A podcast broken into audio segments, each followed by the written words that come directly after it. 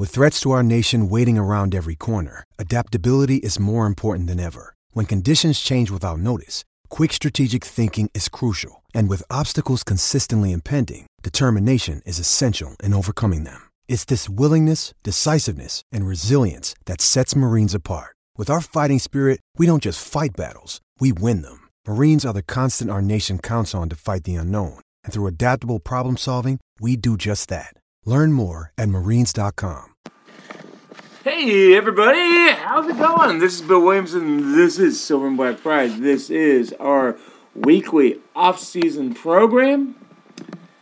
Tuesday and Wednesday going everywhere where our podcasts are and shine and do well and thank you all. Numbers are great. And then Wednesday morning on the site, so we appreciate you. Thanks a lot. We got it's OTA week. They're supposed to have their minicamp next week.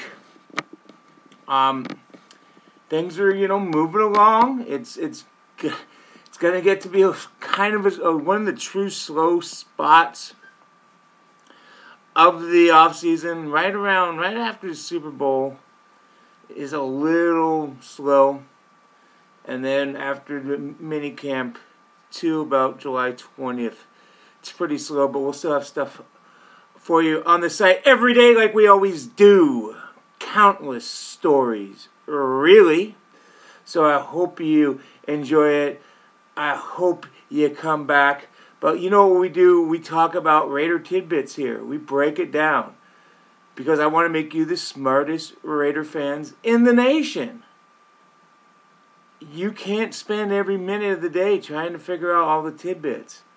I can, I don't get it all but most of it, and that's what we like to do. So here's a little weekly review. I hope you have fun with it. Um, I thought it was a really cool story by Levi Edwards of the Raiders website last week. He did a story on third round pick defensive end Malcolm Koonce and uh, undrafted rookie safety TJ Morrison these guys went to high school together. They went to high school together. And now they're joining the NFL together. I love those type of stories. It's so awesome. Um, just tremendous. Um, you know, who knows if T.J. Morrison makes the team, but it's still it's really really cool. They won a state title in New York in White Plains, New York, in 2015 and now they're high school teammates. So I was I'm really impressed by these two high school guys making it together. I'm really impressed by Levi Edwards for writing the story. It's cool. I enjoyed it. You know, talking about our OTAs. You remember way back when, about three weeks ago, when the NFLPA was pounding the table and they're saying, we're not, you know, nobody's going to go to OTAs. Well, pretty much everybody around the league is. The Raiders had 76 guys. Uh, Yannick Ngakoue is one who isn't there. He um, put a post on, on social media uh, Tuesday showing his weight, saying he's up, um, saying that you know he will be there soon. Hey, mandatories next week. He'll be there. You don't know why these guys are away. There's not many of them away. I wouldn't worry about it. I also wouldn't get too excited about social media tweets, uh, posts. Um, I don't know. You know, a few months ago, I said my pet peeve is when you know people show workout videos. Everybody in the frickin' NFL is working out. Everybody is. So nobody's more special than anybody when it comes to workout. Remember a bunch of years ago, Jared Veldheer when he just looked like a monster, and some fans just bit in that hook, line, and sinker this guy's going to be a Hall of Famer because he's a monster. These guys are physical freaks. So let's not let's not be so impressed. This is what they do. They work in the off season. Moving right along. Um, I think it was Pro Football Talk. No, Pro Football Focus had the Raiders receiver group, and we we talk about these rankings, especially when I find them to be a little off, whether if it's too high or too low. They have the Raiders receiving group ranked at number 26th in the NFL. There's only 32. I I, I find that to be low.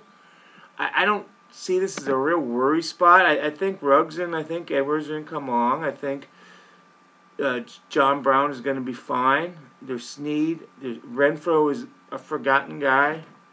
There's no injuries and those two guys from last year take the next step, I think they should be fine. Josh, Josh Dubow had a nice uh, stat. I know a lot of people hate Josh. Josh is a good guy. Leave him alone.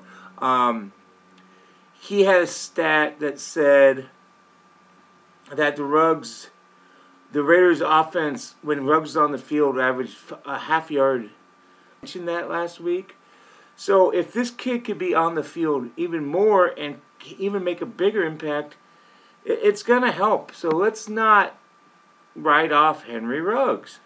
Um, let's have expectations for him, but let's, not write him off. And we're talking about the receivers. Might as well mention now that Julio Jones is not going to be a Raider. Of course, he was traded from the Atlanta Falcons to the Tennessee Titans. Uh, second round, future fourth, I think, the, and the uh, Falcons got a six round back. I never really thought that the Raiders were going to be in the market for Jones. I didn't think they should be. He's 32. He was missed a lot of games last year, and he's owed 38 million dollars over the next three years. I, let's see what these off. Let's see what these young receivers can do this year before seeing if the Raiders need to go try to get a superstar next year. So I'm okay with them being pretty, uh, you know, nonchalant in that pursuit. I, I, I get that. I understand that. Um, yeah, and you know, but I, I think the Raiders are a team that are a destination. Las Vegas changes a lot of things. And there's a lot of good things to like about and the beautiful stadium and the no state taxes and they got a quarterback and you know Gruden's a good offensive coach. So they are going to be in the mix for top guys. That is going to happen. You know, what what are we doing a lot right now? We're talking about undrafted free agents. Guy uh, Matt Bushman, BYU. This is a guy who caught a lot of balls for BYU in his, especially his junior year. Last year, when Zach Wilson, was picked number two by the Jets, of course, took off, Bushman was hurt. Bushman had an Achilles injury, and he went on a Mormon mission, and he didn't go to college till he's 21. So the fact that he's coming off a major injury and he's 25 years old, that's why this guy didn't get drafted. But I think the Raiders got a nice piece there, and somebody that they might want to develop, and somebody that we're going to want to keep our eye on in training camp. You know, there's guys like him, and there's Darius Stills, who I, you know, Darius Stills is a guy who is impressing people. But they're pretty deep at tackle now, defensive tackle. They signed three uh, defensive tackles in free agency. They like Vickers. I think Philon's going to make the team. So I don't know about Stills going to make the team. You know, Dillon Stoner. These are all exciting guys that it's going to be fun to watch. And there's a lot of reason to be excited about training camp, and there's going to be a lot of competition, and it's cool. We'll take it, right?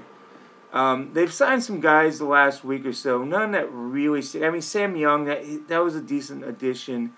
He should help at defense. Uh, excuse me, at right tackle and be a swing left tackle for injuries. Um, you know, if you look at that backup offensive line spots, and we did uh, Tuesday at Silver and Black Pride, check that out um, there's going to be some competition there. There's some guys that aren't going to make the team, and I think a guy who's really could be in trouble is Brandon Parker, and he was the first overall pick of the third round, and the Raiders traded up for him in in the 2018 uh, Jon Gruden's first season back. He might be off scholarship soon. It's you know his time may be up soon. So that's another exciting thing I want to see is I want to see these guys compete in training camp.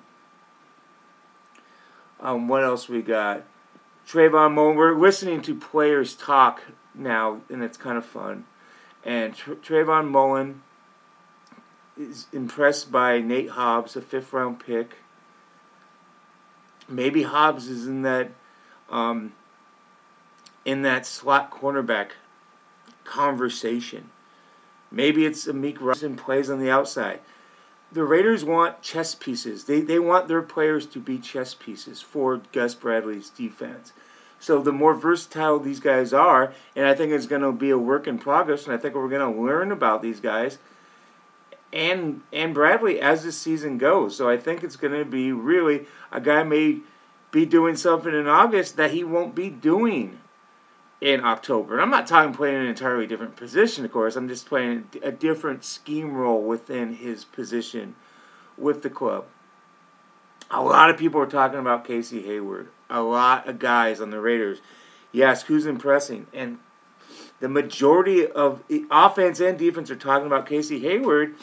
And that's getting me excited because I think that the Raiders are going to say, you know what, we got to keep this guy on the field and he may play more. And if he plays a veteran who knows Gus Bradley's system, a guy who can help guys on the field make the adjustments right away, and I think that we may see Casey Hayward play a lot this year, a lot.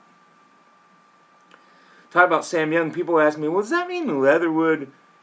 They they signed Sam Young. Does that maybe mean Leatherwood is not really progressing? I don't think so. I, I, I think it's just you have veteran insurance, you, you, you take it. He was ranking tiers. I, I, I think the Raiders right now, and you may yell at me, that's fine. I'm used to it. I'm okay with it. Doesn't bother me. I have them ranked as the number nine AFC team. Does that mean they suck? No, it means that the AFC is really deep. I still think they can make the playoffs. I think they better make the playoffs because that's what Jon Gruden has you know, it's time. It is time. It's Cleveland and it's Tennessee and it's Indianapolis, I think. Those six teams are probably going to make the playoffs. Um, and seven teams make it, I think the Raiders may. I think we may see the Raiders be better than the Steelers this year. I think the Steelers may take a step back. They lost a lot on defense. Um, I think Dolphins will be good. They play the Dolphins. Um, in week three. I think the Chargers going to be better than expected.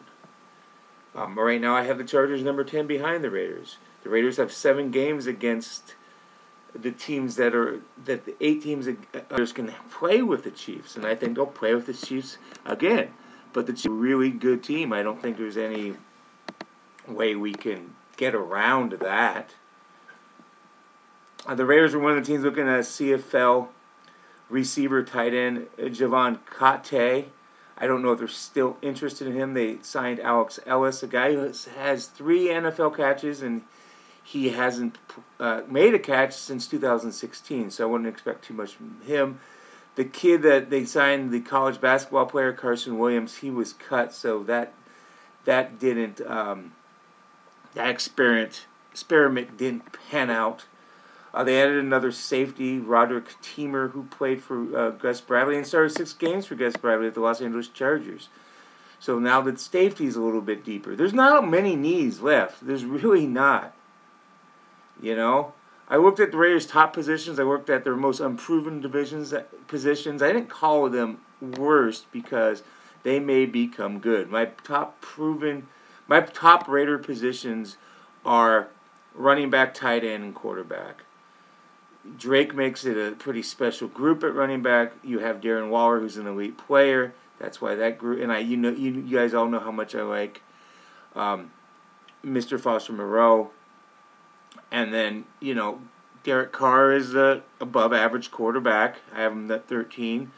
And Marcus Mariota has shown that he can play if he has to. So that's a pretty good group. The most unproven is, is in my estimation, and please feel free to disagree, um, offensive line,